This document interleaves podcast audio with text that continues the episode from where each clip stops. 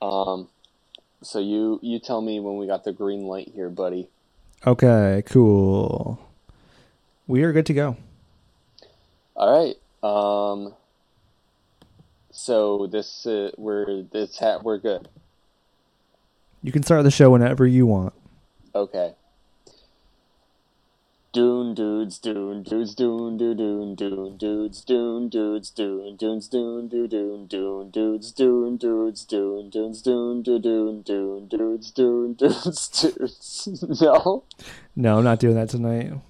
My girlfriend's sleeping, so I'm not gonna Oh. not gonna sing. it's, it's embarrassing for me. Yeah, well, that's just how it worked out tonight. I mean, the, the first two episodes were it was me singing and you kind of Uh-huh. refusing or just half-assedly. No, I, I, I didn't refuse. Um, I I participated, and, and you might not have uh, liked or appreciated my my my effort, my singing. It's just it's Um, it's just very similar to the uh, the editing issue you have. You know.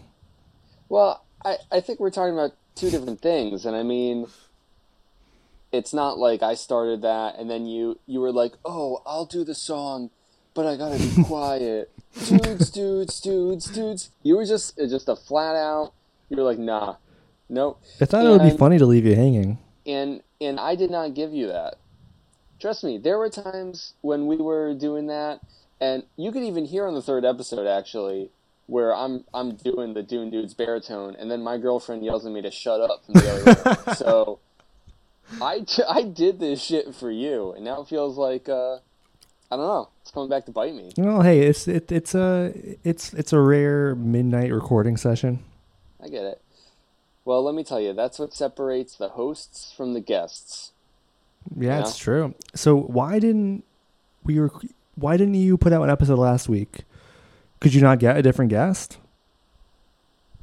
Oh, that's Is that why you didn't put one out last week? Okay, well, I mean, I I didn't put it out last week because you and I have have something of a rapport. okay? And like we kind of have this ongoing discussion. Um so sure, like if I just wanted to talk about my thoughts on these most recent chapters of Dune with someone else who was familiar, like our good friend Joshua, um I yeah, I could have done that. But you know, I I wanted to continue our conversation. So I, I did that for us and for the sake of our audience, Even though it's not very good. even though what's not very good. The podcast. No, no, no, no, no. See, you, you misunderstand. Again, no, the, the podcast itself, in terms of uh, our discussion and, um, you know, our breakdown of the chapters, our bant, that's all. Our band? Yeah, our bants. You're you're calling it band? We have some bants. Okay, all right. I've never heard it referred to as band, but that works. You don't think we have bant? I think we have. I mean, we have all the bands in the world. I've just never heard that word before. You've never heard the word? No, it's my first time. So, I mean, are you confused then? Do you need me to explain what that means? No, it sounds feel like it's it's short for banter. Yeah, that's exactly it. It's yeah, it's banter. Yeah, I mean, I, I I get it. I just have never heard it before. Oh. Well, at any rate, the the bant the bant is just fine. Um, the problem is when people can't listen uh, closely to our bant, or, or or our bant is chopped up. You know, it's it's Mhm. recorded poorly and uh, cuts in and out. Yeah. and then that's released into the Podiverse, the Pod Universe podcast. Do you have As, uh, have no memory of the time I put out a swapping spit episode where there were large chunks that were that were that Yeah, were just frozen and we didn't have, there was no audio at all.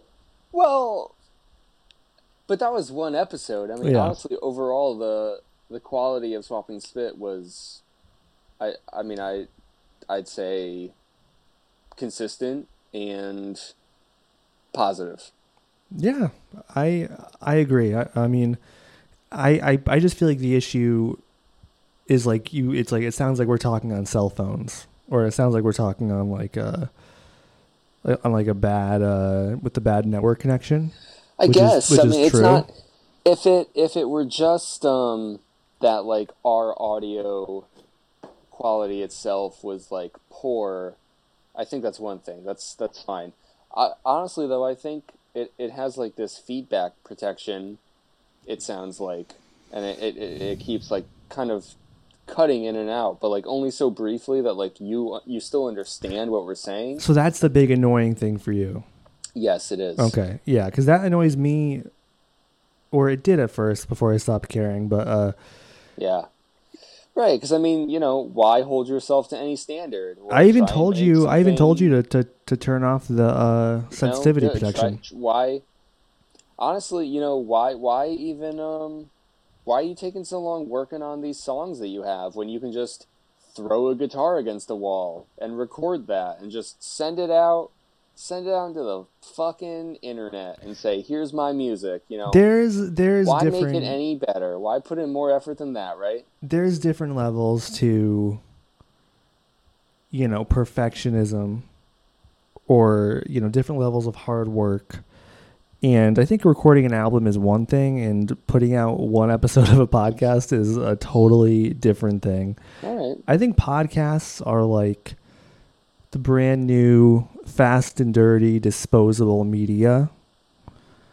You know like we're not npr i don't want to be npr i i like it to sound dirty and messy and Yeah. crummy sometimes. Yeah, you just you think you're the the punk rock podcaster, huh? yeah I, I mean I, I think i am. The the one rock, and the only pod rock punkcaster. mm-hmm That's you, huh? Yeah, I, I agree with you that the, the the cutting out thing is that drove that drove me crazy the first few times I heard that. And that's all Discord. That's a total Discord thing. Yeah. Well, fuck Discord. We're off Discord. That's right. No more Craig. No, no more. Mm-mm. I never liked that he was named Craig in the first place. Yeah, it's uh it's not a not a great name. I I have a few choice words I could say about the name Craig. I'm not going to. If you want to, you can. I know I can. The floor is open. No, trust me, I know it's open. I know it's open. Um, Now, does it feel Maybe- weird to you? Does it feel weird to you as the host uh huh. To be putting on a show about Dune right now with everything else that's going on in the world? Um, yes and no. Mm-hmm. Uh, I'd say mainly because, um, you know, despite the fact that uh, there are very real, serious, and and crazy uh, problems and happenings going on. Um, you know, not 100% of our time can be devoted to focusing on that. Um, because I think that would just be unhealthy. And there definitely is a,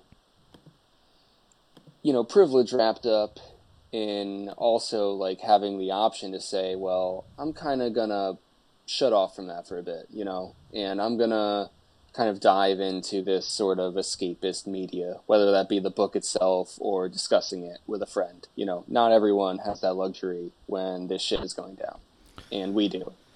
Um, so yeah, I I do think there's an uncomfortable part about it in some ways, but also I don't think it's wrong to also try and like go about things that were part of our normal routine, even while things are burning down around us. That is a very well spoken thoughtful and insightful answer. Um, what I'll say is, you know, I agree with those with all those words you just Thank you. spoke. Every single one. Um, but I'll just, I mean, I'll keep it simple. I think the dudes still need their Dune. that's all. That's all I gotta say. Oh. The dude's got a God. Dune. Thank God you are you are my my humble guest. My, you know, my little monkey boy. They're not inviting me back here, are they? Um you are uh, you're uh you're like that that kind of big guy with the nasally voice to my Conan O'Brien, you know. Oh my god. you know what I mean? I'm your Like Andy that. Richter. Yeah, yeah, Okay. you're that guy. You're him to me, you know. Yeah, yeah. I mean, hey, I, I'd be happy to play the Andy Richter role. Right. And you would you wouldn't say that Andy Richter is like the co-host of Conan, right? No, I he's mean- the sidekick. right. That's a very well defined role. Yeah. So that's kind of that's kind of what we have. I appreciate that. So pretty much what I'll do since I since now I'm not even a guest, I'm a sidekick. Yeah. What I'll do is I'll just interject occasionally with like a with like a kind of funny joke, yeah. Like something that could like maybe get a, a small chuckle Right. out of a few people. Plus, I mean, it, it, could set me up to uh, lambast you in response, and and that's where you that's where you really get them. That's where you That's where the fireworks are. Yeah, yeah, Yeah. it's true. But I, I don't know if I I quite have that pizzazz, but we'll see. If we're if we're gonna go from a host to guest relationship to a host to sidekick relationship, there's gonna there's gonna be a transition period that we got, we got to figure out, buddy. So Hey, well, Yeah. we'll we'll just live through it. sure, let's see how it You know, this this is new to. I, I'm not used to being a guest on the podcast. yeah, You know, you're not used to being a host on a podcast. no, this is all topsy turvy. Yeah, this is this is new to us. We're just learning as we go. Um, I feel like I should lean a bit more into my hosting duties at this point, anyways. Um, so let's let's do that. Uh, we're the dudes, and we're here to do the Dune. Yeah, yeah. If you want to sing the song again, you can. No, because you're not going to join me. So uh, we already did that. I mean that that's the very thing that set this whole thing in motion. So I'm not going to return to that. Okay. We're past that. We we read we read chapters 16 through 20. Yes. Uh, just as a quick aside, did, did you happen to read beyond chapter 20 yet? um. Have you? No. No, I haven't either. Okay, I wanted to mention that because um, I I intentionally haven't read. I thought about it, and I know that you said uh, you know that we don't want to like stop each other.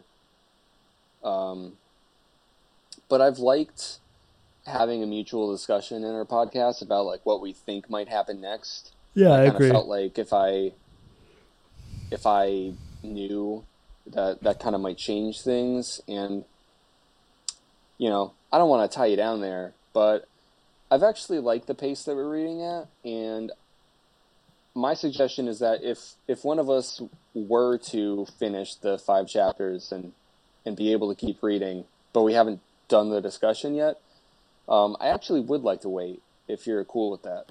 Yeah, no, I'm. I'm I'm in the same boat. I, I agree with you. I think also there's a, a a worry that if we um read ahead, we could confuse the chapters and give Right. away spoilers.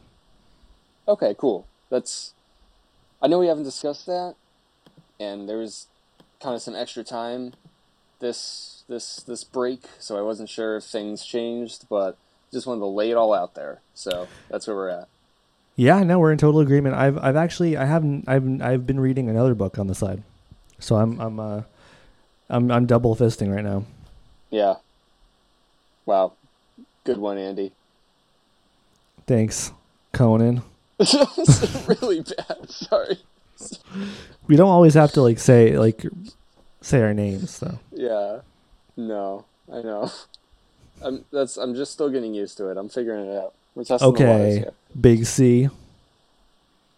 all right, there. Lil C, I mean, his name's Andy, so it would be Lil C Nut. all right. you're okay. You're you're not calling me Big C because my name's actually Connor, huh? No, I was That I was I was doing the Conan okay. thing. Yeah. I see. Does he say that? Big C? No, I don't think so. Oh, He might have at one point. I don't know. but then but then Conan could turn around and be like, Big C. Uh, you, have you weighed yourself lately, there, buddy? Maybe you should be calling yourself the Big A. Yeah, I mean, you know? I don't know how how like if, like fat shaming is uh is like a popular form of humor these days. I think it's kind of frowned Yeah. upon. Um, yeah, listen, I'm not trying to say that that I condone that, you know. Okay. Uh, but I but I feel like um, I, I don't know. I think Conan would take that jab. Is all I'm saying. I don't. They're I think not, Conan uh, is um. They're not holier than thou. You know. I mean, I that's- Conan's not one of those comedians. He he wouldn't. I, I don't think I don't think he would make a size joke. Yeah. I think he's a lot more. Uh, um, he, he doesn't, just does not go for those easy blows. Yeah. Yeah, he's got plenty of other easy blows to do, right? right. Uh, yeah, I guess. Yeah. Right. All right. Man, I gotta tell you, it's hard to be a host. I don't, uh, I don't know how you do it. Yeah, you're sweating So- out there. I see you. It's- I yeah, see- I know. You're literally Jeez, I'm- sweating. All right. so when we last left off, um,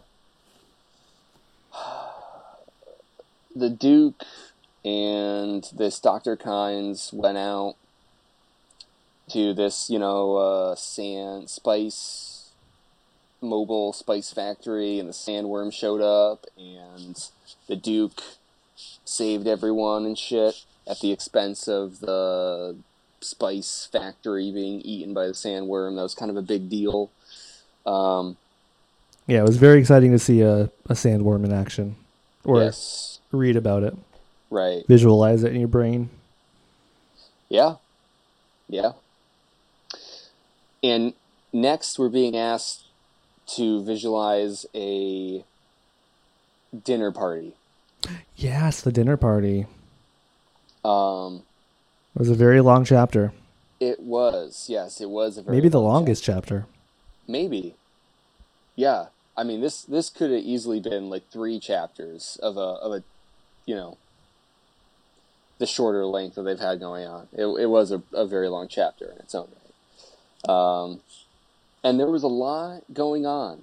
Um probably like uh, you know, we keep saying uh, more stuff than, you know, can be easily kept track of. Yeah, and and the th- the, th- Um, the the thing about the dinner party too is but- is that there was a lot that was said and a lot that was unsaid and a lot of undertones and things that people were saying but not saying and Yes. different motives being exposed or Yes. theorized. Yeah, it was it was it was very interesting. It was. Yeah. Um, especially because it's all, you know, taking place within um, this. Uh,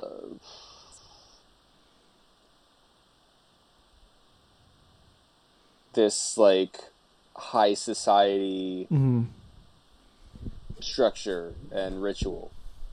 And so like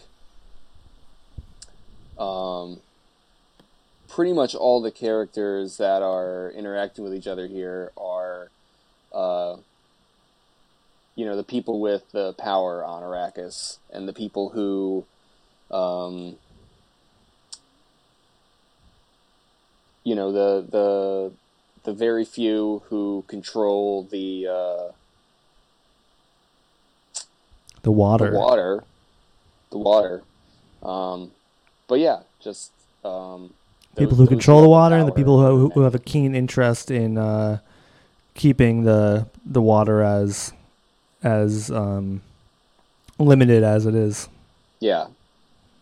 And so this starts off. There's this practice. It sounds like the Harkonnens did, where uh, they would just like deliberately spill water on the floor, and then like throw a towel on it, and then they would wring the towel out for like the beggars in the streets Mhm. after they all had dinner, and uh, I mean, like we we kind of talked about how we hadn't really had an opportunity to talk about class in this book, and I feel like this is the chapter that, um, you know, really starts to open up those avenues. Yeah, this definitely gets at it.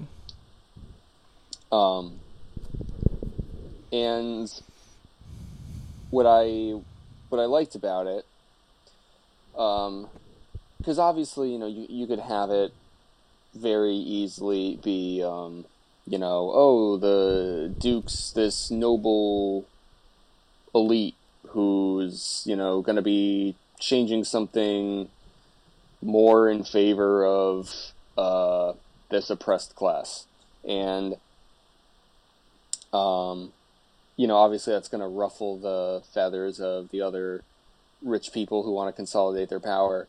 Uh, but they also make a point to mention how that uh, also shocks and kind of angers the the same people that it oppresses too, because the the servants there seem very hesitant and resistant to it and really speaks to like uh, just the ingrained um, you know brainwashing and the the structures that you know people are are scared to break i guess because Yeah, they, it's yeah. you know so invisible that they live inside them I mean, and it's even like you know, um, I think I mentioned a side hustle oh that's of, right of uh, one of the That's right. servants collecting the the extra water or whatever from the yes dinners and, and then selling the water to uh, to people on to, to peasants or people on the streets or whatever. yes that's that is exactly right i forgot about that yep yeah that's kind of a hey that's that's uh trickle down economics right there hmm Yeah, literally. That's right, right. You know, proof that it does work. Yeah. It's like um it's like if if we suddenly made all transportation free, it's like Uber drivers getting pissed at that. Yeah, right. Like people who are hurt by the gig economy but like I don't know. Kind of putting their their anger in the wrong place, I guess. Yeah, yeah, but it, then it's you know it's also one of those things that uh, I also like. So there's um this guy I can't think of what his name is, but he's the dude. I'm gonna have. I'm gonna. There's gonna be no names that I Yeah, can remember. It's, it's there. There are so many people at the party, and it, and I read it like days ago, and since Yeah. then the world has ended again. So True. Um, but the water shipper, the dude who I guess controls the shipping of water, um, is like, oh well, Duke, you're what? You're just coming in and changing all this shit. You know, didn't know you cared so much about the poor people in water. What are you gonna do about like the crazy fucking greenhouse terrarium uh, with like freaking pools of water in your Yeah. secret room in your mansion. Um, so I, I like that he get, gets called out, and Jessica kind of uh, has some some snappy response to kind of bail him out of that. Um, but I, I liked all that that interplay where. Uh, I don't know. It was, it was like kind of watching like fucking Downton Abbey or, or some like high society sort of soap opera where you know, exactly, yeah, yeah. It's like a lot of nobility people got to being. be polite. You know, they got to Mhm. save face, but they're yeah, yeah. they're battling in their conversations. Very Yeah. subtly and um, yeah, with with like coded language, kind of. Um, but yeah, I mean, from what we have, what we heard, it, it seems like the um, the Duke, his plan is to be more um, radical in his uh, division of the resources of Arrakis, and that that scares the pants off of these people. Yeah, Uh huh. That's like I know it's like you know Bernie Sanders showing up to Arrakis or something. I know. I was gonna say that that Yeah. that's like, that that would be like the first night at at, at a Bernie Sanders White House. Yeah, exactly. You know The first Uh, dinner at the Bernie Sanders White House. the and you know the the Democratic establishment is not having it. So Yeah, I mean, I don't. I think I don't think that the Duke is is nearly as radical as Bernie Sanders, but um, no, but I mean, it's. I mean, he, he's no Joe Biden. no, maybe maybe a nice in between there. Maybe Yeah. a yang of sorts. yeah, he's kind of he's kind of Yang Gang. Yeah, yeah. Um, but at any rate, I, that's who I wanna imagine he is when I read it. I imagine he's Andrew Yang. Wow. Thank God I already have an image of him, or else I, that probably would be stuck in my head now. Yeah, I know. I, I'm just joking. I know. Do you picture him as someone? I do. Yeah, yeah. Um, I don't know the name of the. It's. I think it's an actor. I don't know. It's a. Yeah. It's. It's a guy that I. A face I recognize. I always, I kind of think of him as uh, Christopher Lee, who's Count Dooku in the Star Wars movies. Like, I don't know if it's just because he's a count and this guy's a duke, and I like just conflated those two fucking things. yeah, and but, like Dooku Duke. yeah, right. You know. But yeah, to me, he's he's kind of like Count Dooku, but I don't know, younger and nicer, and more, he just has a deep voice, I guess. yeah, he, he does, and kind of like a cold. Yeah, Uh, I what what is Count Dooku? Oh, Count Dooku. Okay. Yeah, yeah. Yeah. Okay, that's that's a good. Uh, let me see if I can find the guy that I I imagine him as. yeah. Um, ah, fuck. I think it's Gary. you just think it's male pictures. Google Gary. Google who is Gary. Uh, okay. Anyway, go ahead. I'll I'll I'll find Sure. I'll find this guy. Yeah, um, I mean, I don't want to get too caught up. And I literally, what we're talking about just the first couple pages of this, uh, like we said, long chapter. Mhm. Um, really, the important things, I think, in this chapter are um, it becomes clear to Jessica that at least one of the the people at this table is a Harkonnen spy or an ally. Um, and and she kind of she also invites this smuggler who they've sort of alluded to in their work. His name's like Turek or, T- or Tu Tunic. I don't know. Turek, I think it is. Yeah. T- Yeah, but he, he's kind of this like big, imposing, scarred up smuggler guy. Um, I only want to mention him here because I'm going to talk about him a little bit more later hmm when we go on. Um, but pretty much there's a Harkonnen spy amongst their number, top of just regular ass people being shitty. Um, Paul sort of has an opportunity to step up, and he seems to actually be kind of arrogant with uh, toying with guests. Yeah. you Flippant know, even. yes, indeed. You know, which I, I get. You know, the, the guests are dismissive of him because they first, and so he kind of revels in biting back, and he, he does a good job. But Yeah. He wants to prove that he's a grown up. that he's a He, he he's a duke to be. And you know, in what may be sort of a a bit foreshadowing when his father, the Duke, gets up to leave the table because he has to attend to some business. Um, you know, it's Paul who then fills in that gap and Yep, sits he- in the Duke's seat as He takes the- charge. Uh, he's the as as the head of the the dinner party. Yep. And, you know, by extension, the head of the Atreides family. So. Um. And that the Harkonnens have smuggled in laser guns. Las guns. They could have just called them lasers. Yeah, I know. Laser guns. now it's got this confusing because it. I mean, if you, per, you know, pronounce it how it is spelled, it's las guns, Yeah, which like is not. But it, but it's definitely supposed to be like laser. Oh yeah, guns, I mean, right? definitely they're, they're So- definitely like a laser gun, but yeah, it's just kind of And a. then right, and then laser is lays, so it'd be like lays guns. But I think that sounds weird. So that I think of it like las guns, but I, I don't know. I don't know. Doesn't matter. We'll find out in the movie. That's right. Save me, David Lynch. Um, and and there's kind of this continued like this has been mentioned before. Several characters have brought up that the Atreides shields, their reliance on shields and shield belts is um, like something that could be taken advantage of on Arrakis. It it does not seem to be something that protects them as they think it is.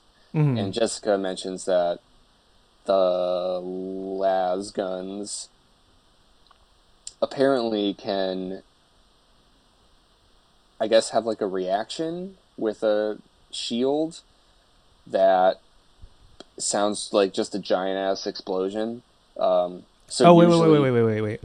Oh, did you find the guy? I got the guy that I that I picture. Um, Gary Cole, Gary Cole. not Gary Coleman. Gary Cole. We go. All right. Uh, Look him up. Let me let me see. Gary Cole. You'll you'll Cole. definitely recognize him. not Gary Coleman. No. That's good because that's the first. Oh shit! Yeah, yeah, I do. You know, that's a good one. Um, yeah, Bill Lumbergh, man. Yeah, except You with it's just like shaven, obviously, but Yeah, no, I know, and, but and not really, but but that's the actor. Yeah. yeah, yep, yep. Um. Yeah, yeah, yeah, yeah. Wow, that's He- he- honestly, I he would be like flattered that you think of him. And Yeah, I don't know. Like, it's not someone. I, I, I can't imagine like reading and being like, I need a face for this, and Gary Cole. Gary Like, Cole. And the okay, the, the the only role that I really remember him from is um from Entourage. who the fuck was he in Entourage? He plays remember. like Ari's old friend who he hires to like help him out, and then he just fucks up like he like fucks up over and over again for like an entire season. man. That's funny because I've always thought of Paul a little bit as Turtle. So Nice. yeah. Um. Anyways, Paul could be Vince. Figure that out. I'm glad you figured that out. But, Paul could be Vince. Oh, Vi- Vince? Yeah, Yeah. yeah. A, a young, you know, right? They're they're cocky. Mm-hmm. They have black hair. Yep. They got It a fits. chip on their shoulder. It They got fits. a chip on their fucking shoulder. Yep. Yes, they do. Um, their dad is horribly murdered by, by an enemy family. Hey, hey. He's not mur- He's not dead yet. That's that's right. I know he's not. We said he He's would be. dead yet. We said he would be, but we were wrong. I mean, I, I I, pretty much was the one that put that on I- the table. Eh, but but not totally wrong. I mean, I I We're didn't ve- want to jump it's- the gun. Yeah, I it's didn't want to jump the gun, but it's imminent. it's yeah. It's I in the this process is- of happening. this is going down. But that's why I wanted to talk about like this this shit first before it's like I know, I know. We're trying to go before chronologically. hits the fan. yeah. Um. Anyways, dinner party, cool. Is there anything else you want to mention before we we, we move on? Um. Um. I don't know. I, I, I think um, I, I think there was something, but I'm forgetting it now. So if I do remember it, we'll just jump back. Sure. There there really is. There really is a lot, and uh, Dr. Kynes has a lot to say here too. Um. He he sticks up for House Atreides. Dr. yes, Kynes, yes, yes, yes.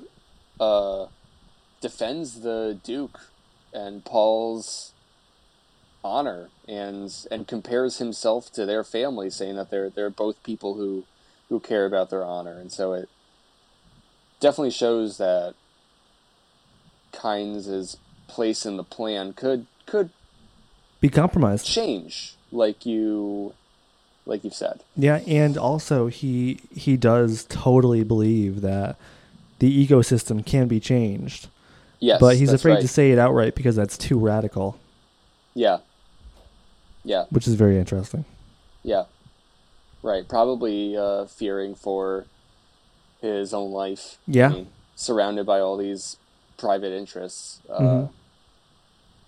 You know, probably not what you want to be talking about at the dinner table there. So, but yeah, it seems like his heart is in the right place, even though he's kind of in the belly of the beast too. Um, but I, I think he does have ultimately good intentions in a way. Yeah, I agree with that. Um, so, our next chapter is where Jessica's awoken in the castle by drunken Idaho. oh, that was a good one. Yeah. Because his name is Yeah. Duncan, so you said yeah drunken because he was drunk His name is Duncan, and he's drunk. on spice beer, spice rum, whatever. Spice beer. Spice, beer. sounds delicious. Yeah. Does. Sounds like a a, uh, a, a Samuel Adams winter variety. Does it? It makes it makes me think of more of like a ginger beer. Mm, yeah, I guess ginger beer would work too. Have you had a ginger beer? I think I have. Yeah. They're refreshing. They're nice. Yeah, they're, I, I definitely had one at, at um Harry Potter World. Oh, it's well. One of those wait, ginger beers. Wait, wait, wait. I'm not talking about. I'm not. I'm not, I'm not on some Harry Potter bullshit. I'm saying like, like you can get. Okay, so like, wait, is that what it's called in Harry Potter? I forget now. That Ginger is, yeah. Oh yeah, or no, it's not butter. It's butter beer. Oh, you butter fucking beer. Oh, okay. God damn it! You're making me question myself. No, ginger beer is not butter beer. No, no, okay, you're right. You're no. you're the big Harry Potter fan here. I'm not. I'm I'm out of Yeah. my element. That's- discussing that's Potter with right. the Potterhead. We we've talked about Harry Potter too much on this podcast. Honestly, Yeah, I I don't really know. want to talk about Harry Potter, and I'm I'm not that big of a Harry Potter fan. Mm, you're pretty. You're a pretty big Harry Potter head. J.K. Rowling is a TERF, and I will not give her space on this platform. Yeah, she really sucks. yeah, yeah. She's a bad person. Say it. Not like Frank Herbert here, No, who we know nothing about. Thank God. actually, I was about to say. I was like, actually, you know, he might be. I mean, he was a man in the 1960s. So let's just let's go no further. Yeah, we'll, we can talk about that after. Maybe Yes. we'll, we'll have a, a special Frank Herbert centric episode. For a, a deep dive on Frank Herbert's Yeah, we personal all life. the horrible shit, and then be like, "Oh, maybe we shouldn't have read Dune." Like, oh that guy fucking sucked. I know. Uh, anyway, so yeah, Duncan Idaho's drunk, and he uh, spills some beans, doesn't he? He does. Yeah, he he reveals that um they think Jessica is a double agent, Yes. and that's why he's been kind of guarding her. Yep. Oh, that's that's what I wanted to to say about the dinner party is that um the entire time Jessica is aware of how cold he's of, of how cold the Duke has been and how how he's been acting differently around her and stuff and and she's kind of like wondering why that could be and going through kind of possible reasons for that. hmm So that's kind of one, another element that we didn't discuss that is in play throughout the entire chapter. True. And previously, we did uh, kind of make our own predictions. I know, like you were saying, um, we kind of felt like the Duke was going to keep pushing people away, um, and that there'd be like a more dramatic clash Yeah. between the Duke and Jessica. And there's still time, um, but it didn't come to a head the the way that I thought it would. It actually um, Yeah, I is think not the focus. I think things got out of hand too fast for it to to fester. Yeah, yeah, and I that is something I am gonna want to mention too. Uh, something that I really appreciated about the way that um, things were written here. Um, but yeah, so the Duke, or I mean Jessica, finds out that uh, right she's a suspect, and she summons Thufir Hawat to her private chambers. This is such a great chapter. It is. It's it's uh, really it's it's incredible. Just the I mean the back and forth is uh is, is just it's great writing. I think it's just yeah. great. It's it's terrific dialogue. Yeah, I mean we we have two people confronting each other who both um in their own way, you know, like passionately love the Duke. Yeah. And uh, would likely do anything to protect him. Yeah, would and, they they die for the Duke? Yes. And there's still time for that to happen too. that that's true. That that, that could happen. Um and you know both of their their their pride is hurt too. I mean, Jessica is, uh, you know, deeply insulted. I think they both understand, but they're they're both. I mean, Hawat gets, you know, like almost freaks out when it gets turned around, and just mm-hmm. like, "Well, you know, what the fuck? What about you? You know, like you're gonna level that shit at me? Like, yeah." Um.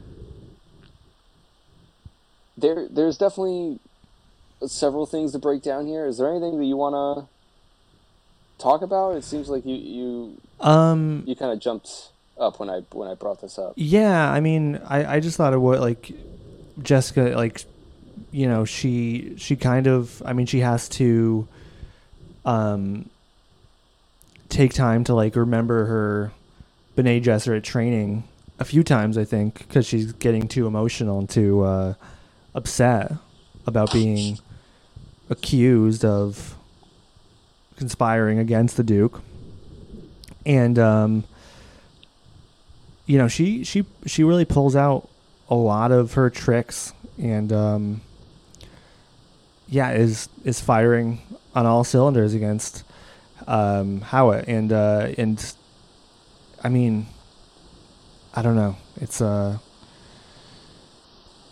yeah it's very it's very very tense. And how yes. is uh, kind of he's kind of, yeah he's blown away by the the the true power she holds you know? Yeah. and, and it's kind of revealed of maybe like what he truly thinks of the Bene Gesserit and it, you know he maybe has some uh, um, prejudice there with yeah. things he's heard and uh, and and and it's it kind of goes to show that the whole Atreides clan or the whole team they, they don't really know much of what Jessica truly is capable of. Yeah. It seems like that only a, a small circle of people know. You know, people have heard whispers or whatever about the Bene right. Gesserit, but but pretty much only her inner circle.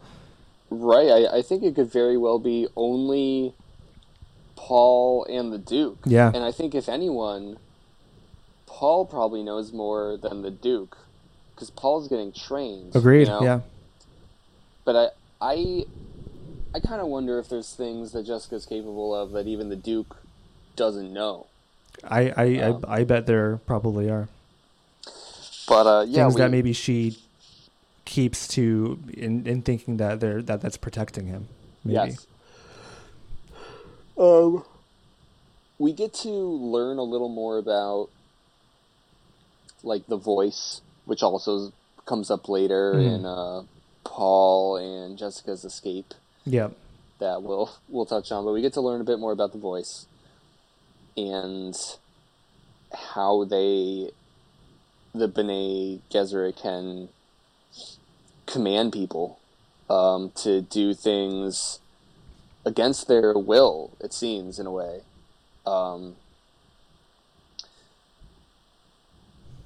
you know, and obviously we're still learning, and she kind of as the chapter's really from her perspective, there's kind of several times where it's clear she's she almost has to like guide him to it or get him ready or maybe like susceptible. Mm-hmm. You know, she it doesn't seem like she could probably just like immediately say to someone like I want you to put a gun to your head and kill yourself. I don't think she's able to do that, but she's It's- clearly able to influence people very very very strongly. It's like opening their mind up to suggestion and making the suggestion sound extremely appealing right. to the point where they don't like even a- think about not doing it.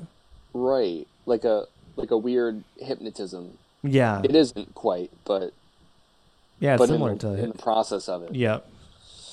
Um And then yeah, which you know, I mean, she she does. She turns it around on him, and um, you know, brings up uh, how he he kind of is the weakest link here in their close circle. That he's the one that kind of could be manipulated into uh, some sort of trap. yeah. And um, yeah, I mean, you know, she's she she's right, and she does shake him to his core. yes. And it really Um, does not end on good terms. It's it's kind of they're they're both kind of burnt after it. Yeah, that's that's what I like the most is and and I think what made it feel so compelling and believable because it's not like the other character just goes, "Oh, you're right." the The chapter ends with, um, without like a clean resolution because they're both very uh, determined characters who have a lot of faith in their own abilities. Yeah, and uh, so yeah, they're not they're not easily swayed by the other, even though both of them in their own way obviously are also hold a lot of power. yeah, Um, what I really liked about the ending, and we kind of talked about this a bit, but uh, Papa Atreides, Leto's dad, hmm um, who is dead, killed by a bull. Um, Hawat, who served under him, mentions that he feels like the bull, I think, and she's the Yeah. matador. Unless I have it backwards, but I, I think that's how he puts it. I I think that's how he puts it as well. Yeah, Um, And I, I really like that analogy for, I guess, one the kind of like goading sort of power that uh, that Jessica holds, and the way that she's able to influence people, but also that like that's something that would reflect back on. Like it makes me kind of realize that as the right hand man to the Duke, who at the time was Leto's father, uh, you know, he was probably there in attendance, and like his job is to have him be not killed. You know, yeah. I, I that And, that sounds uh, like a, a, a very dark day for him. yeah, right. Because I mean, we saw how hard he took it with Paul's failed assassination. Yeah, he Uh, handed in his reg- his uh, resignation and had to be convinced to to stay on.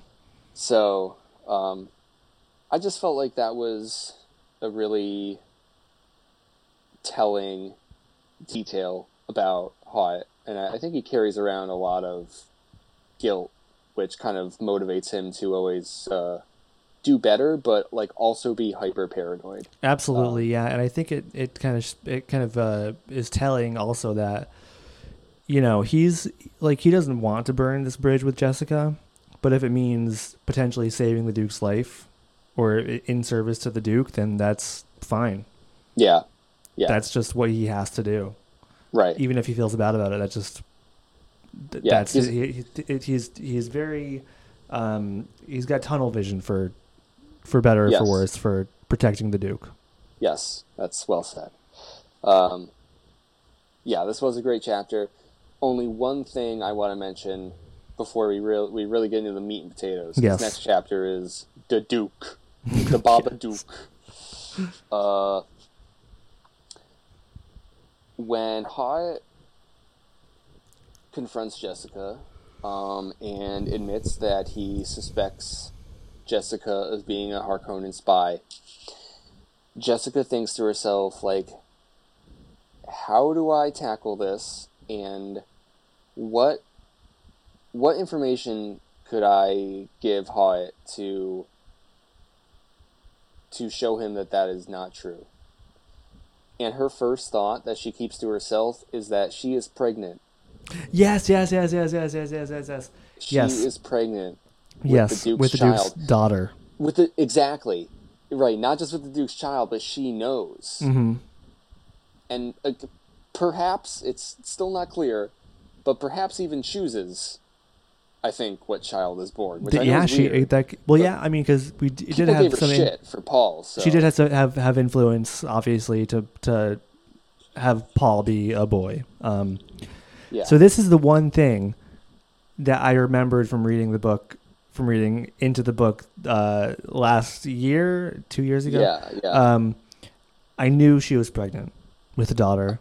I see. Um, that's the one thing I remembered, yeah. and uh, I didn't realize it was it was so long until like so far. We're not super far into it, but I, I didn't think we were going to be this far into it to uh, I mean, get that revelation. we're about a third of the way through the book. Okay. looks like to me. Yeah, that's that's that's about right. Which, uh, I mean, you know, hey, we we're not just starting out. I mean, that's, that's No. still we're pretty deep. Um, but uh, yeah, That's a that shocker. was yeah. I I was completely blindsided by that. And then there's also the um the uh what's her name? The mother goose of the Bene Gesserit, Oh, um, yeah, the Reverend Mother. the Reverend Mother, um, who who is like upset that she didn't have a daughter, you know, because because they yeah. be, they can't be one of them, you know, e- even if Paul is the uh, Kwisatz Haderach. Um, Yeah, it it still would have been preferable to have a daughter so they could continue the line of of Bene Gesserit. So I, I I mean, so this is pretty huge. yeah, yeah. Um, and I, I think your your point is totally true that uh, one of the benefits of of Bene Gesserit having a daughter is that they could be like fully steeped in the way. hmm Um, but one of the things that, that stuck out to me in that first chapter that I still remember is um, the Reverend Mother really like shits on her for being arrogant. You know, she's like, it's it's pretty like Jessica was pretty much like, I think I can have Jesus, and Yeah. and like and and the Reverend Mother's like, bitch, like, are know, what- serious? what what makes you think you can you can pull this off? um, you know, who know, um, there's probably a lot more to that too. But it was a really, it was another really good detail. Um, so, the next chapter uh, is a short one. Mhm. It's the Duke, and uh, he is thinking to himself. He gets a note from a, a messenger that seems like kind of foreboding, and um,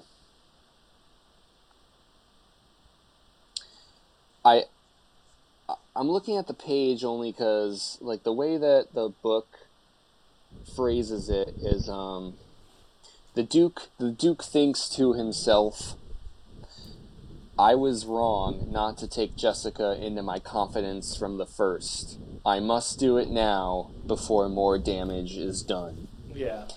And so he has that thought and then immediately starts making his way to Jessica and he never gets there.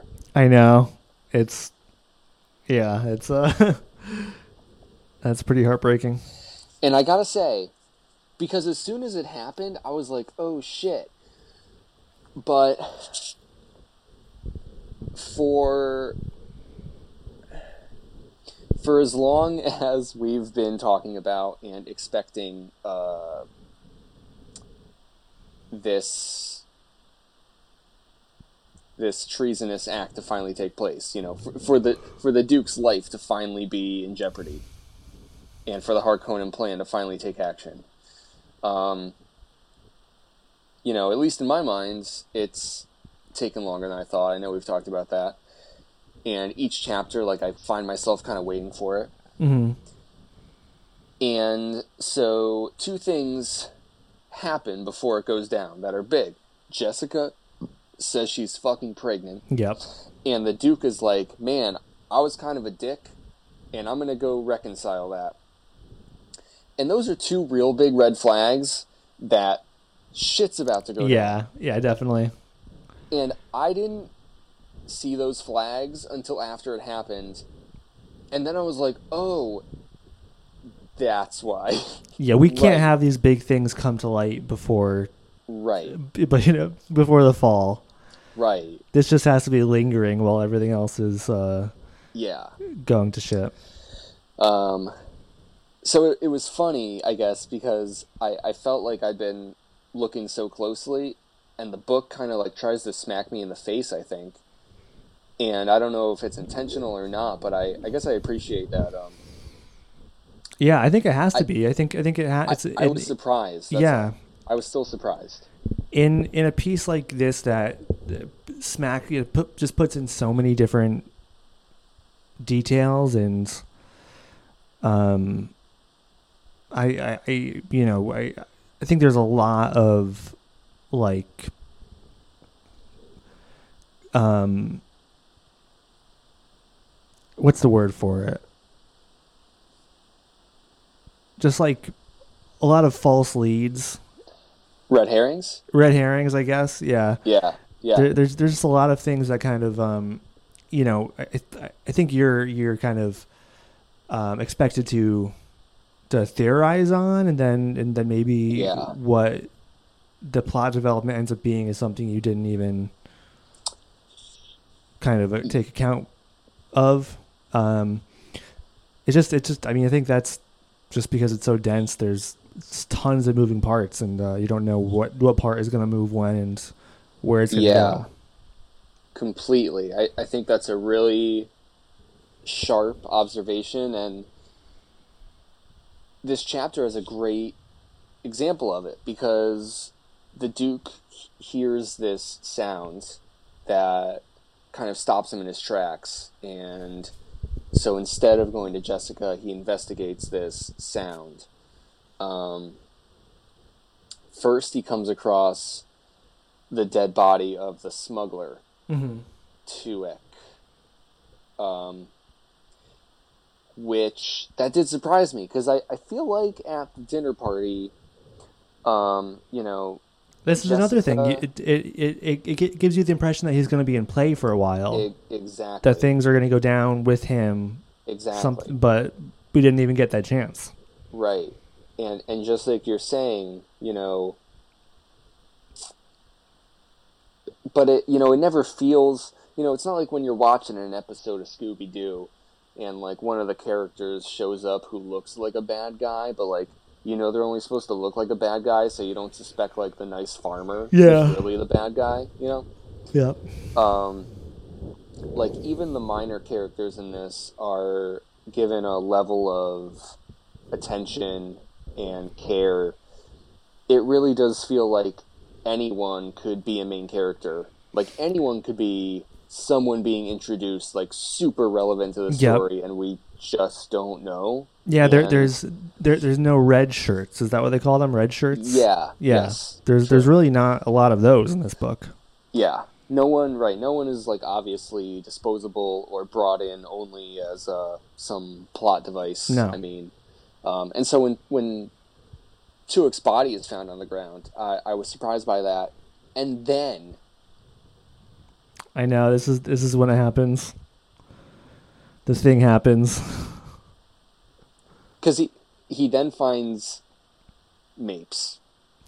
I was so, I was so happy when I when, when we finally got to the return of Mapes. She'd We- been uh, so she'd been, been been sorely missed in the last few I know. chapters.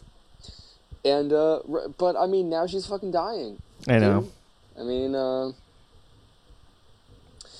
right.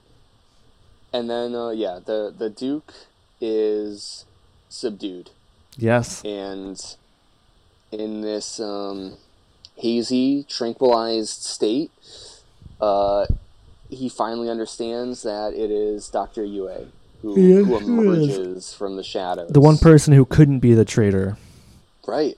who they all thought could never do it. Yeah, because of his imperial conditioning. Yep. Um,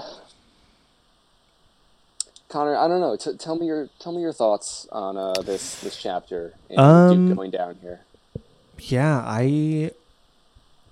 It's another hard one. It's another hard one to to to read, and it's it's riveting, and it's it's kind of stunning how how kind of I guess brazenly Doctor Yue is is kind of doing this. You know, it's not like it's not. It doesn't seem like it's um. Uh. Like he's just doing it, you know. Yeah, like he, I, I don't feel like there was a lot of setup. yeah, Um, but may, maybe there was. But then, I mean, once once um Leto is under and he's tranquilized, and but can still hear Doctor Yue and, and is kind of explaining his his plan. Um, I mean, things get a lot, you know, a lot more interesting. You know, obviously the Duke he, you know he he explains to the duke exactly what's going on and exactly why he's doing what he's doing. And it's all understood and it's all out there in the open. And um then obviously the one variable the one um kind of chaotic element in the fold is the tooth. Yes, is the is is is a uh, a tooth being uh, implanted into the Mhm. Duke's mouth. yeah, Uh, hap- happens to be filled with poison, poison gas, that if if bit down on, uh, releases and will kill people. yes, And this is kind of the hail mary that uh, kind of Yue is is going to uh, try and use for redemption, yeah, and in in hopes that it kills the Baron. yeah. But my interpretation of that, and what it seems like to me, is, is that um, Yue's plan is actually a little different than the the book has been letting on, and how I first thought of it because I thought that Doctor Yue was an unwilling participant of the plan. You know, someone who the Harkonnens have strong armed, forcing him to cooperate with the plan with some threat of uh, Wanna or or even just like a, a promise of you know like clearly Yue is focused on his uh, his lover or his wife Wanna, who's maybe dead, maybe in a Harkonnen pleasure house. Yep. I, I don't even know if he knows. But now he says what he truly wants to do is kill the Baron. Yeah, that's his end game. and so I I kind of got the impression that um even though his his the conflict within himself is real and he does feel bad about the things that he's doing um I think he chose to do these things after all and that he's he's not um as much of a pawn in the Harkonnens game as we thought and to him he's actually using the Harkonnens and the Atreides, he's not really loyal to either of them That's true. his his only thought is to kill the Baron. And so he doesn't seem to want the Baron to be dead for like his own redemption. To be like, see, I know I did these horrible things, but I'll give you this to, you know, like Yue wants to use the Duke as his own tool, as a weapon to kill the Baron. Um, you know, as an act of revenge, it seems. Yeah, which makes it seem like Wanna is definitely dead or definitely irretrievable at the very least. Yeah. Yeah, he's maybe I don't want I don't want to say he's losing it. I mean, he's probably but I mean, he's also thinking the whole time uh you know, he's like, "Oh, I've I've learned you know, that under extreme stress, like I can tell if people are telling the truth. I learned this from my dear Wanna and this and that." hmm And he's like, "When I see the Baron, I'll know. I'll just know. I'll see the Baron and I'll know." Like and uh Yeah, he's he's he's a, he's he's at a very heightened emotional state, and yeah. Yeah. might not might not be thinking totally logically. Um, but then also there is you know, there is kind of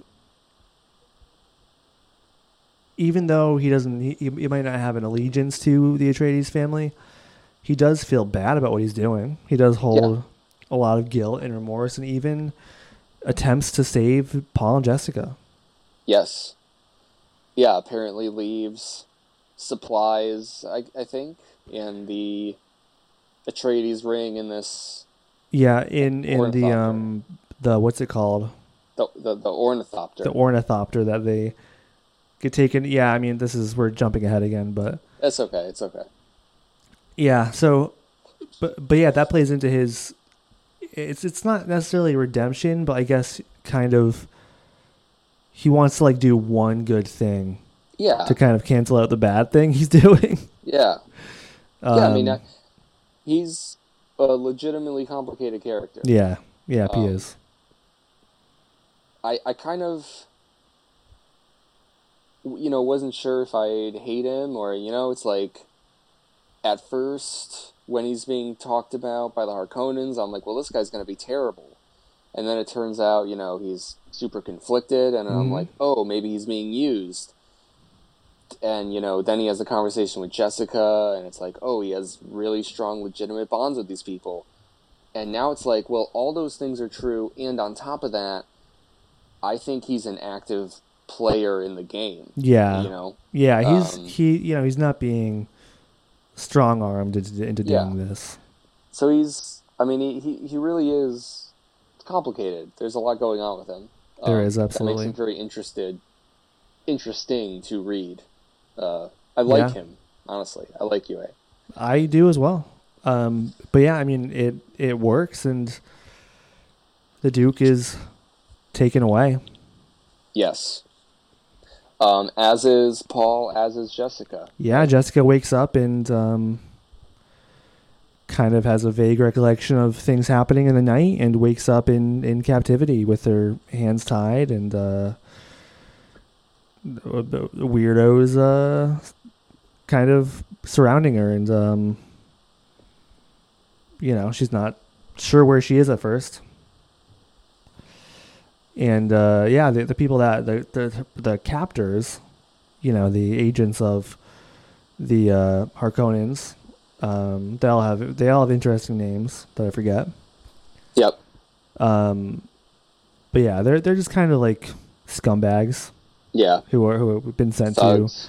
to retrieve. Yeah, who who who've, who've been retrieve you know sent to retrieve them, and um, yeah, this is a cool chapter too because I mean, it, it's a it's a good showing of her her skill. Um, and you know she she realizes after a little bit that Paul is with her right there. Mhm. Paul is uh tied up next to her, and and uh, at first he was kind of feigning sleep. Um, and then eventually uh oh oh it's the it's um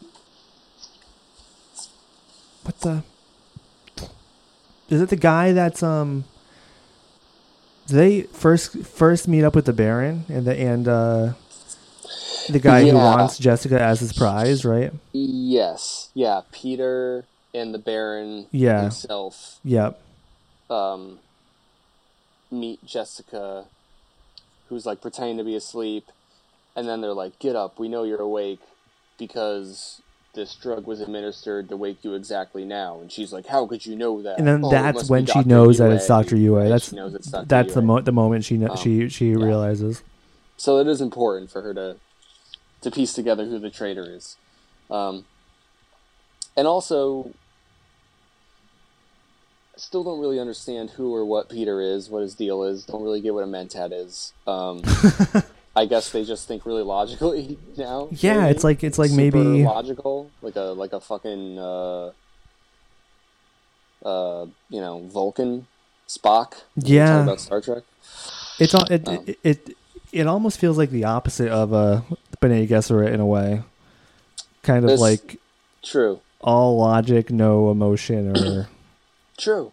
I guess that's maybe really what's so compelling about the Jessica Hot confrontation too. yeah, and and also what. Paul is because he is a combination of both Yeah, potentially. that that's uh, also a really good point. His his mentatness has not been discussed since uh, since just before he was going to Arrakis. Yeah, yeah, it's Um, been a long time. Uh, but but Jessica is able to see through uh, the Baron's offer, and the Baron is like, "Well, Piter, you don't really want Jessica. You want power, and I'm gonna, you know, you only wanted Jessica because she's the bride of the Duke and represents all this shit, but you just want power, and I'll give you the whole." And and he's like, "No, I want I just want her. Yeah.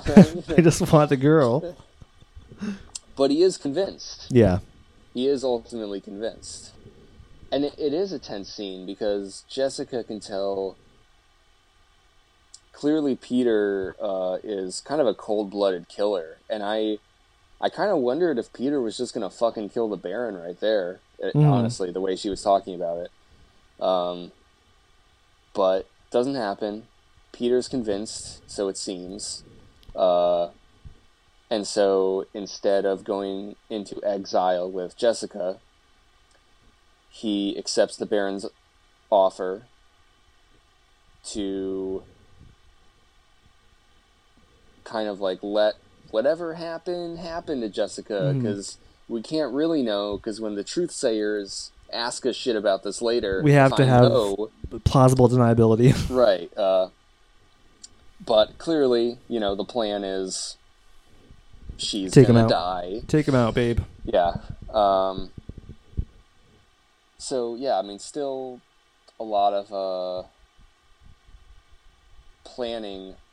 You know, everyone has their own plan. Mhm. Um, so I don't really know what's going on with Piter and the Baron there exactly. I'm sure we'll, we'll catch up with them shortly. Yeah. I get the impression that Piter is smarter than the Baron, so I, I don't know if he's. Yeah, the Baron is kind of like a Trump-like figure, I think. Yeah. Where yeah. he, well, I I don't think he's actually very intelligent, but he just has a lot of power and like, I think he does think everybody else wants power. That's like Yeah. all all anyone cares about. Yeah, I think so too. Um, but I mean that that kind of sets Jessica up in a position where she she starts to be able to kind of formulate her escape, even though she's now in the presence of a completely deaf guard who can read lips. Which was definitely intentional. Yes, right. So she cannot use the voice Yep. on him. Um, and the other two guards who are not deaf, uh, who I guess should have been. I mean, maybe they should have just had three deaf guards. I don't know. Maybe don't know, I maybe mean- it's just short supply. I, I but, probably uh, yeah, that's probably the only deaf guard they had, and they're like, well, we need two more guys, so right. Um, but they probably would have been better off with just the one deaf guard. Yeah, probably so. The other the other two guards um, don't seem to take Jessica very seriously. and uh, They're wise guys. they're and they, I, they, you know, they pay for that, don't They're a they? pair of wiseacres. Yeah, They pay. They do pay. They they end up fighting over her. yeah, yeah. I mean it. I, I, I, I don't know. It's like I could tell that it was going there, but I was also like I wasn't really sure that they were going to do it. But it's like okay, so, I mean, we're really going to go with like the these two guards are going to try and you know. They both wanna- rape they both- like I mean They both yeah, want to bang her. Yeah. yeah. So uh, and uh, I mean, it's just weird because it's all in front of Paul. yes, You know, that's like the weirdest part. isn't right? Isn't that fucked? Um, but like Paul also recognizes He's totally Yeah. in on it. right, like that that's their weakness. I, it's like it's also still weird because I feel like Paul's a bit like, yeah, mom, like you, know. you know, seduce You- those guards so we you can go, get out girl. of here. Yeah. Uh, you gotta sometimes you just gotta use. You just gotta utilize what you have, you know. And Jessica is uh, obviously a milf, yeah, and she just needs to play it up to to survive, I guess. yeah. No, I mean they're both. Uh, I mean Paul, Paul and Jessica are you know playing fucking 4D chess. They are. That's that's up, a that's but- absolutely what they're doing. Um, yeah, yeah. I mean, during this whole thing, uh, Paul, right? Paul and Jessica are able to are are taken out into the sands to be eaten by a sandworm. So I think in our next chunk of chapters, we're going to be getting some the the sandworm escape that we uh, discussed because they're not out of the woods yet. Yes. No, I think they're going to be on the run from a sandworm, probably, Yeah. and see how they outmaneuver one of those bad boys. Yeah. Um, but yeah, Paul uh, kicks one of the guards so hard that he like just fucking dies. Yeah. um, so, and then the other one. he definitely didn't skip leg day. Yeah, no, that's good one. Good one, Andy. Thanks. Thanks, Big C. um, yeah, I don't. What what did you what did you think about that whole uh, like escape and all that? Do you have any thoughts on that? Quick, I know we're wrapping up. but- Yeah, I mean, uh, yeah, I thought it was. I mean, it just it makes sense that they escaped from those guys. I don't think they should have. I don't think the Baron should have trusted those guys to. Yeah, to it, did- it did take feel a out. little clumsy. I think. Yeah, a little too like the big bad guys like just dispose of them. ex- yeah, that's that's exactly it. It's like Doctor Robotnik, you know. Yeah. like I finally got Sonic and Yeah. Tails here. Uh, two of my goons. Uh, you know, destroy them. And then obviously, Yeah. it's not going to work. You got Sonic the Hedgehog and Tails. You, you know, they're they're gonna they're gonna right? they're gonna outrun you. you you fucking idiot. Yeah, I mean, um, I mean, first off, I just want to say that that makes Piter Metal Sonic. So. Oh shit! page. Yeah, that works. Um, I'm down with that. but uh, like I I like the setup of it, and I, I think it's a good in universe reason for the Baron and Piter to leave in a way that they know that they will be interrogated by a truth sayer and that this is a very real tactic to you know avoid getting caught. Um, so I, I think it makes sense that the baron leaves. And the baron what i think is funny though is like the baron is very clearly like i'm gonna leave. Piter i can't order you to do anything. I know. but you're gonna do something right. Yeah. and piter's like well i can't say but probably. And then the baron's like okay. Leaves thinking they're on the same page. Hmm and then piter's like all right um, so i'm out of here Yeah, Like, I'm, gonna, I'm gonna do the same thing which is not what the baron wants. It's like I very think much. piter's supposed to be part of this plan and he just fucking dips. Yeah. yeah, they're they're they're not on the same page. right Um, Which I even get all that, but yeah, and then it's like what? But just like three regular guards.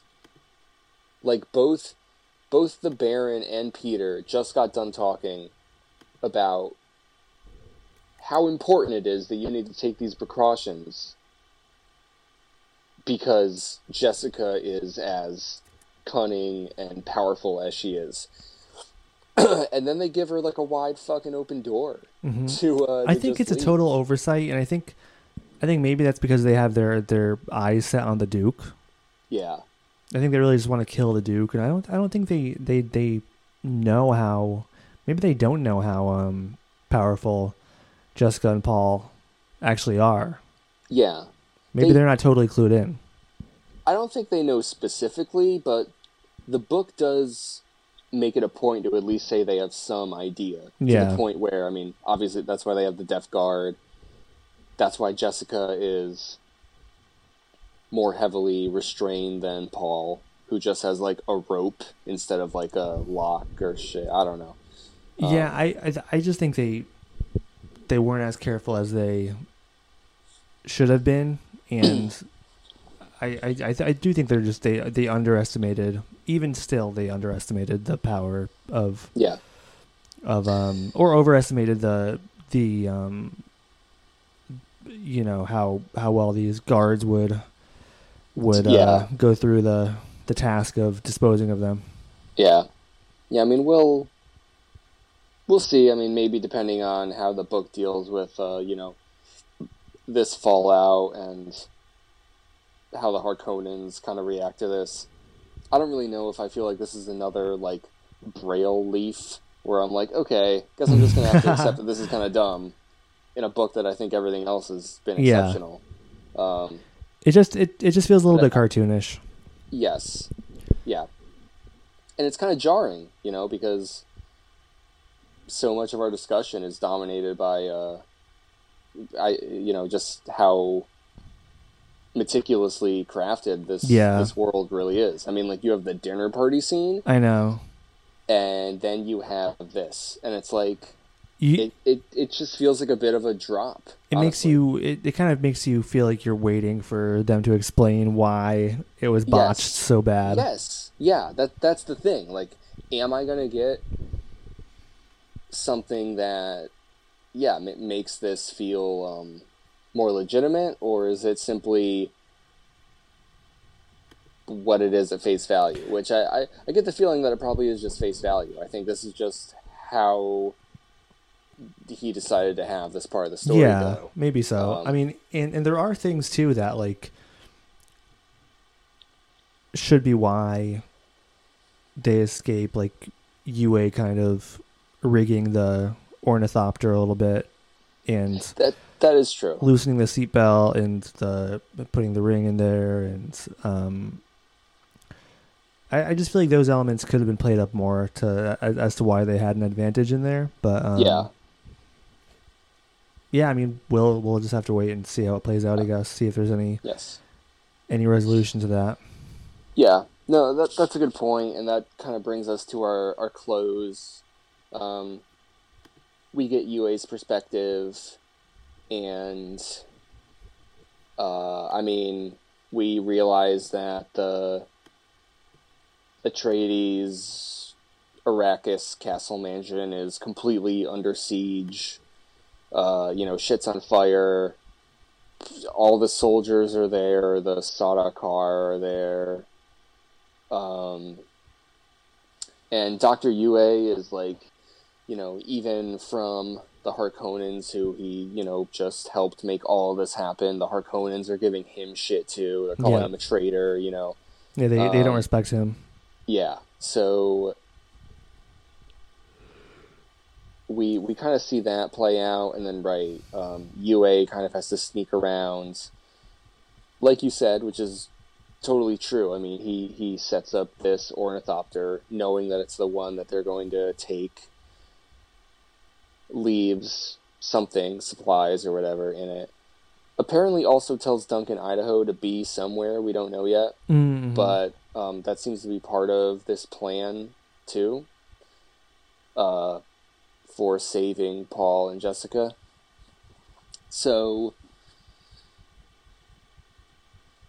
yeah, I mean, I but I I like what you said that um like you could have the same events happen, but just probably play up uh Yue's role in it too, and then you know, and then you'd go, oh well, that's why instead of oh that's you know a bit of a stretch again. Yeah.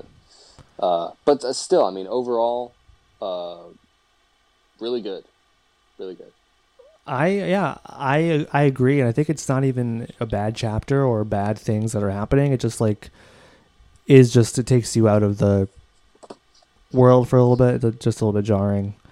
Yeah. But um, I mean, like, even things in the real world are jarring. Like it could have just been people Yeah, I being mean, idiots. Like people are that stupid all I the know. time. it's the truth. You just you know don't think to see it in a A Frank Herbert novel. it- right in a right in a story all the time. So, um, yeah. Is there uh, anything else you want to mention in these five chapters? We I know we talked a lot. Uh, We did talk a lot. This was a, a, a healthy conversation. I think we really covered. This might have been the most thorough episode, covering the Yeah. most uh, of the material. Um, I don't think I have anything else to say, um, except in the next five chapters, the Duke is going to die. I mean, if you keep saying that, you're bound to be right eventually. And then it's he's like not gonna die. Right. he's just like nah, he's just gonna But this live forever. this feels like the safest bet Yeah. so far. Yeah, I think it is. Um, I mean, now that he's in Harkonnen custody, uh, I don't think he's getting out of it. He's gotta bite the bullet. Or Or the tooth. the tooth. Uh, uh, Ooh. Um, do you have anything else you want to add? Or uh, thoughts or theories or Yes. any of that good stuff?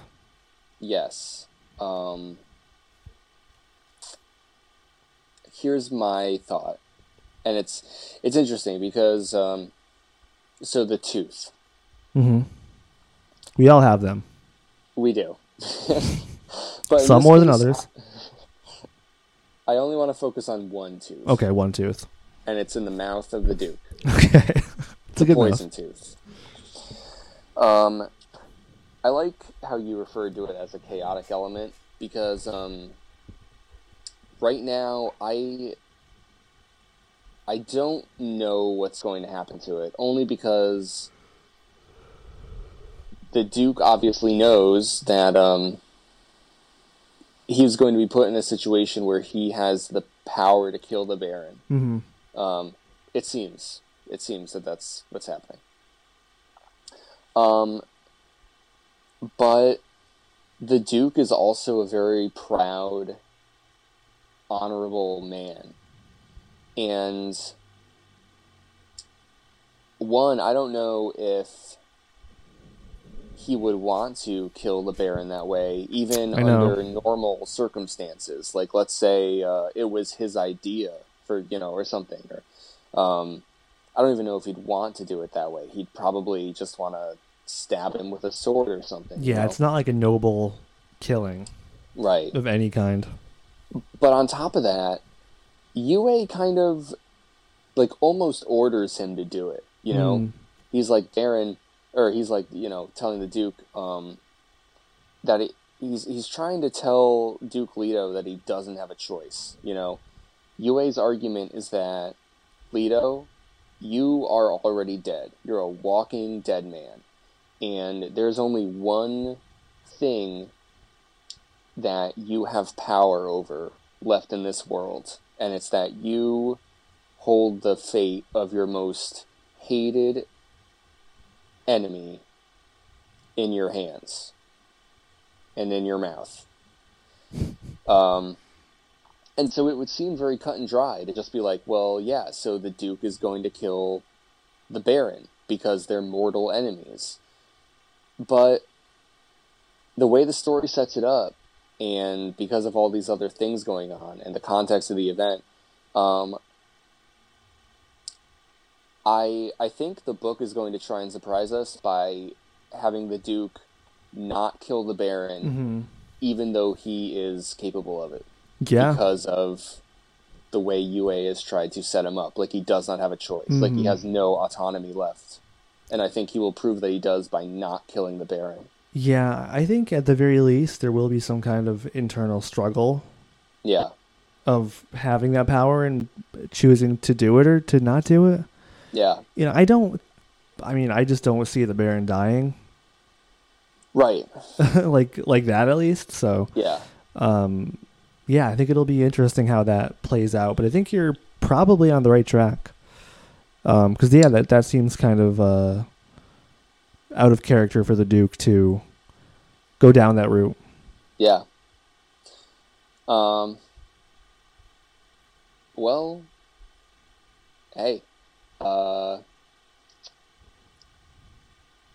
I, you know, we're we're finally starting to hit like the inciting incident of what will be the remaining two thirds of the entire book. Yes. Yeah, this is um So yeah, this is the the the first peak, I guess, the first uh, really intense uh plot point. Um yeah, I'm excited to see what ends up happening. There's so many ways it could go. Um yeah, I think it's going to be a, a fun uh it's fun going to be fun to see how how Jessica and Paul get themselves out of this mess and maybe redeem themselves or s- fix things somehow. I don't know. It'll be it's it's uh it's gonna it's gonna be cool being out there on the the landscape of Arrakis and yeah, kind of be there in the harsh elements and uh you know get more than just a chapter's worth of yeah.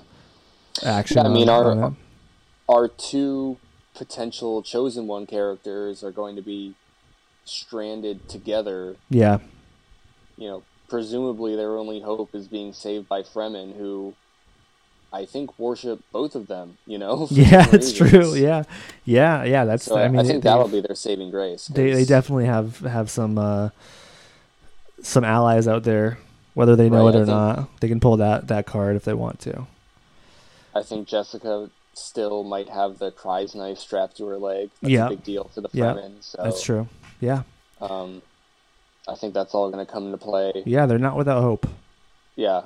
So, uh, yeah, I mean, Arrakis is still opening up to us. We have the whole desert to explore yet. we do Uh, yeah we do Even though it feels like things are really, uh, you know, shit hitting the fan, and uh, there's a whole lot left. So I, I agree excited. I say bring it on Bring it on, let the sand fall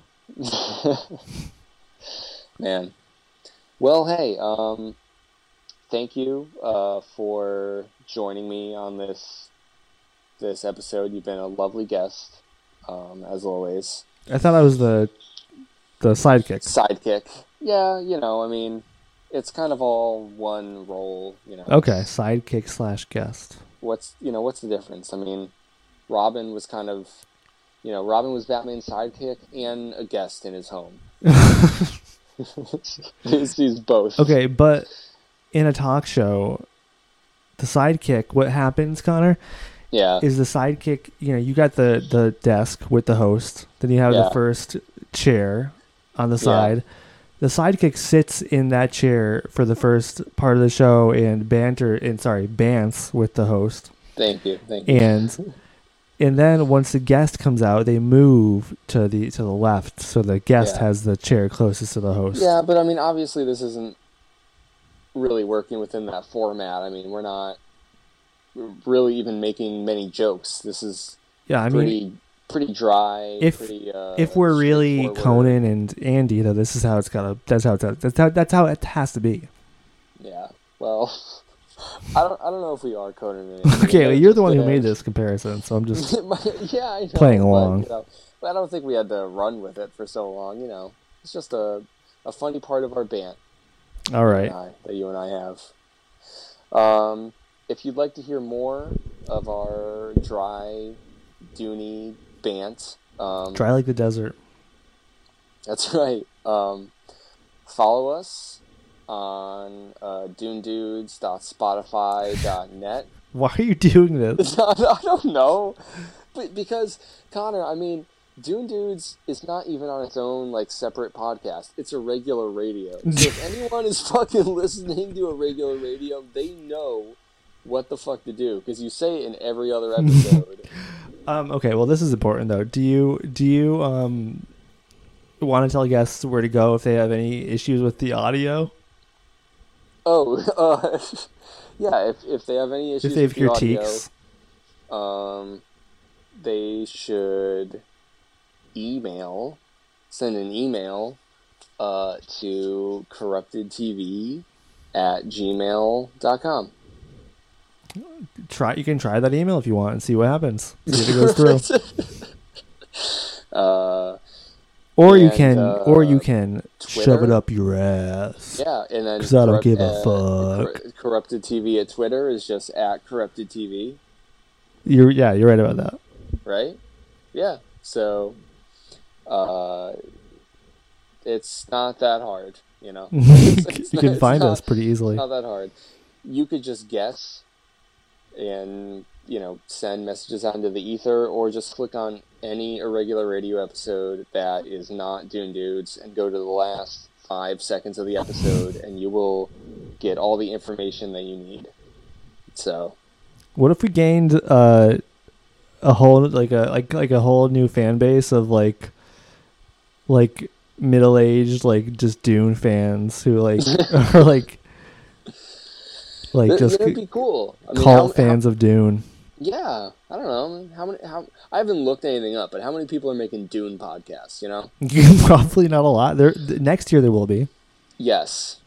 Maybe, yeah, maybe we are uh, kind of riding this next wave, Yeah. uh, making the wave even perhaps. Now, are you upset that this is not on its own podcast feed? did it? Did I make it sound like that? A little bit. Well, I gotta tell you, Connor. no, I'm, I'm not upset. I'm not upset, but uh, I, I guess I did think that maybe it would be uh, separated. So when I first went to listen, I was like, "Oh, it's a regular radio," which is fine because. Mhm. I also get that regular radio is kind of just like the umbrella Yeah. um, for consolidating our podcast. We've talked about that. If we start swapping spit back up, uh, it's going to be a regular radio. So Correct. uh, I think ultimately that's more streamlined. Um, so no, no, no, not not really upset. Not really upset. Okay. I mean, the only way I would start its own feed is if you drew a cover for the cover art. Yeah. Um, I mean, I sent you that picture of myself. That's not good enough. No, I, I, I, th- I think for a limited series, if we were gonna do like more than the one book, I think we would do a new feed. Oh, but well, I mean, and we might. We talked about that. we might, we might. this this could be a, but I mean, ultimately, what we're doing is just like a fucking book club that people get to listen to. I mean, Yeah, it's not it's a- even funny.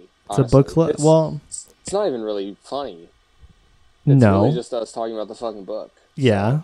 If but if people, People- like that, then The, okay, cool. the the weird thing is, is people do like that. People like people like hearing other people talk about things they like or they've read or list or watched or listened to, and it's something I don't I don't love.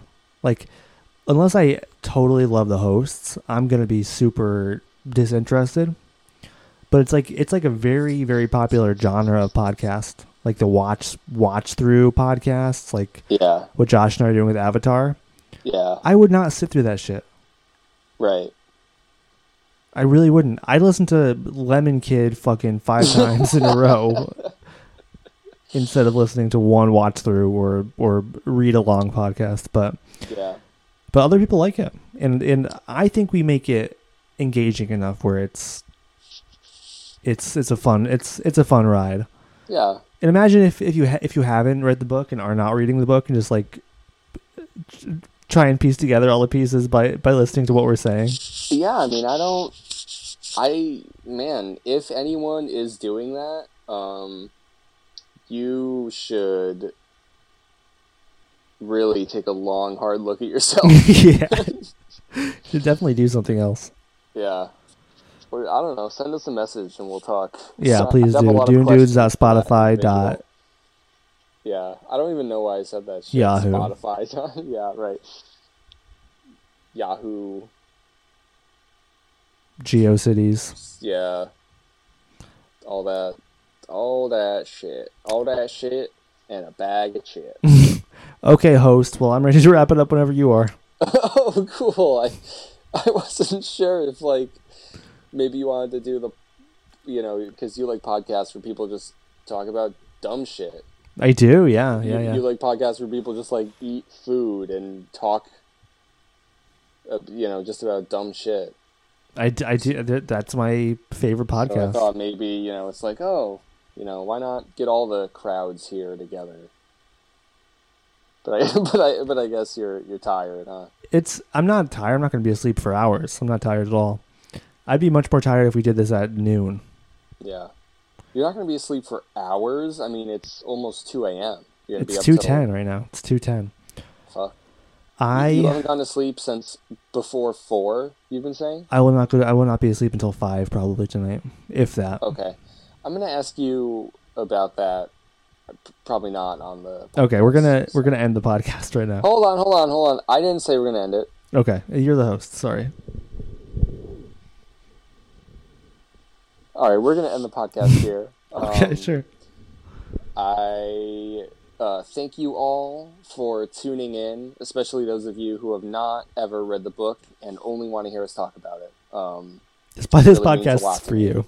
yeah, that's no one right. else. God, God bless you. Um, and uh, hey, next time we'll talk about the Duke being dead. Can't wait. Bye, Hell yeah. guys. Bye.